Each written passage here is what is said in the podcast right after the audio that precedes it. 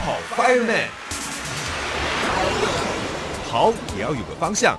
新北消防 Fireman 即刻救援，带你逃出升天。来到今天的跑跑 Fireman，今天邀请到的来宾是新北市消防局海山中队的队员陈俊忠，来到节目当中。您好。你好，是我们平常哦，在这个新闻啊或节目当中，常常听到哦，会对患者实施 CPR 跟 AED 急救。诶，这个 CPR 跟 AED 通常指的是什么呢？CPR 是对没有意识跟没有呼吸的人啊，嗯，啊就进行压胸跟人工呼吸。那我们可以借由压胸来恢复患者的呼吸跟血液循环，让脑部保持正常功能。而 AED 呢，那就是自动体外心脏去颤器。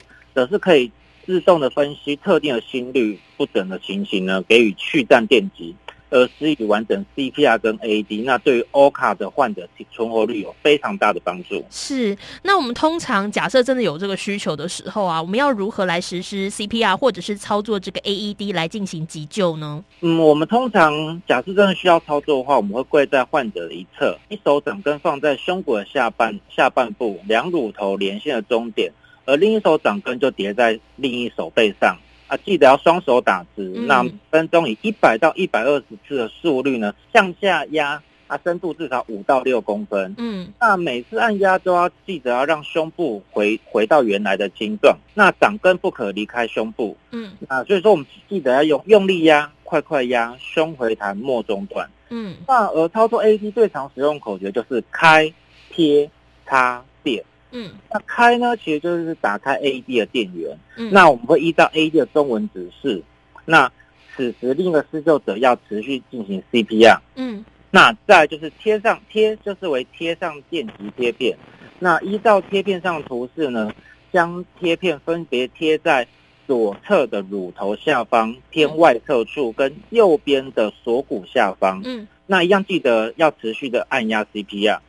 嗯，那确定贴片都贴好之后呢，那就是将插头插入我们的 AED 的插孔，那也就是插。那最后呢，当插入之后，AED 就会自动分析心率。那当开始分析呢，他会讲说不要碰触病患，正在分析病人心率。嗯，这时候呢，我们就请请我们就要暂停停止 CPR。哦，嗯，那经过短暂分析之后呢？那 AED 就会分为要电跟不电。嗯，那假设不需要电极的话呢，他就会说：“哎，请继续压胸做抢救的动作。”嗯，那假设他经过分析需要电极，那这时候就要跑第四个步骤了。嗯，那这时候他就会需要说充电，那按闪动按钮。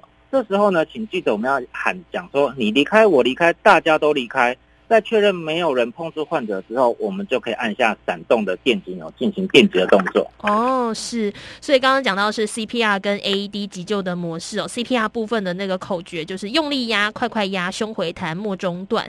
那我们在这个 AED 的部分，它有四个字的口诀哦：开、贴、插、电，并且在它判断之前哦，CPR 是不要停的，就继续做 CPR，直到它的语音跟你分析讲说，哦，是要继续做 CPR，还是说准备要进行这个呃。电击，要记得要喊，因为电击之前是没有人，不要有人去碰到这个患者。要讲你离开，我离开，大家都离开，才来进行这个闪灯的这个电击钮来按下去哦。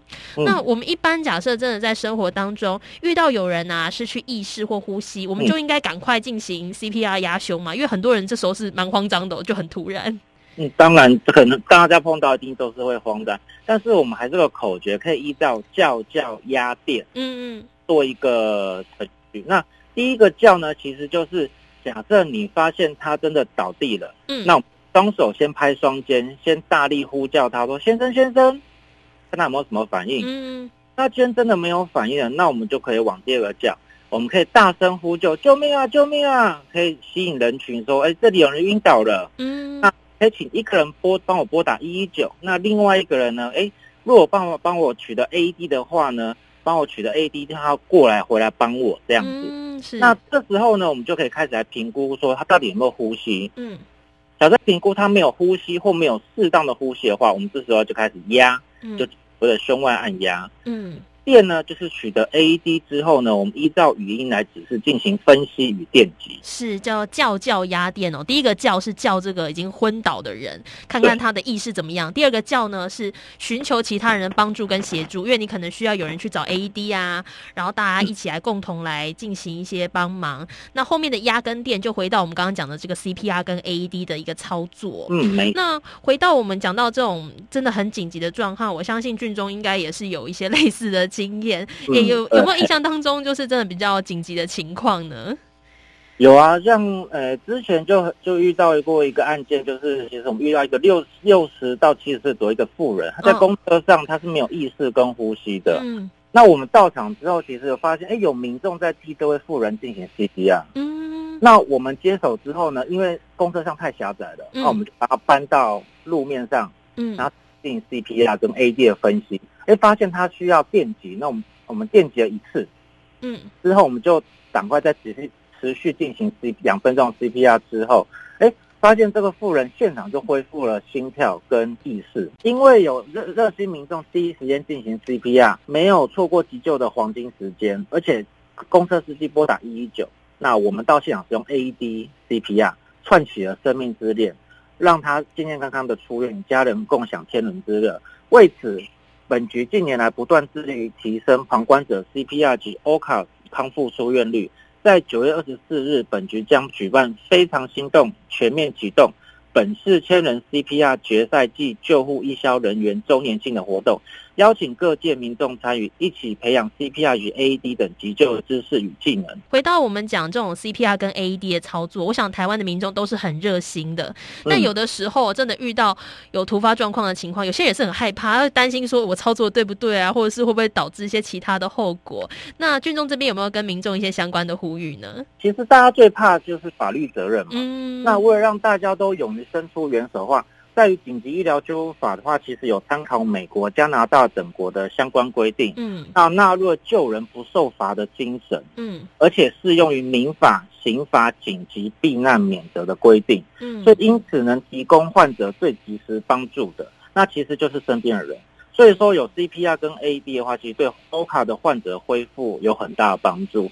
那所以我们我们希望说。这个其实是多留意平常身边的人，在他们最需要帮助的时候，我们就是要勇于伸出援手。是，希望当然真的是多关心生活周遭的一些状况哦。如果真的遇到紧急的情况，赶快回到我们刚刚讲的那个叫叫压电哦，自己也要先冷静一下，然后赶快施予一些相关的急救。那我想，其实台湾的民众多半都是很热心的，或许很多人是愿意来提供相关的协助。也像刚刚俊中提到的例子哦，如果真的有人出手相助的话，也许最后真的是会有一个美满的结果。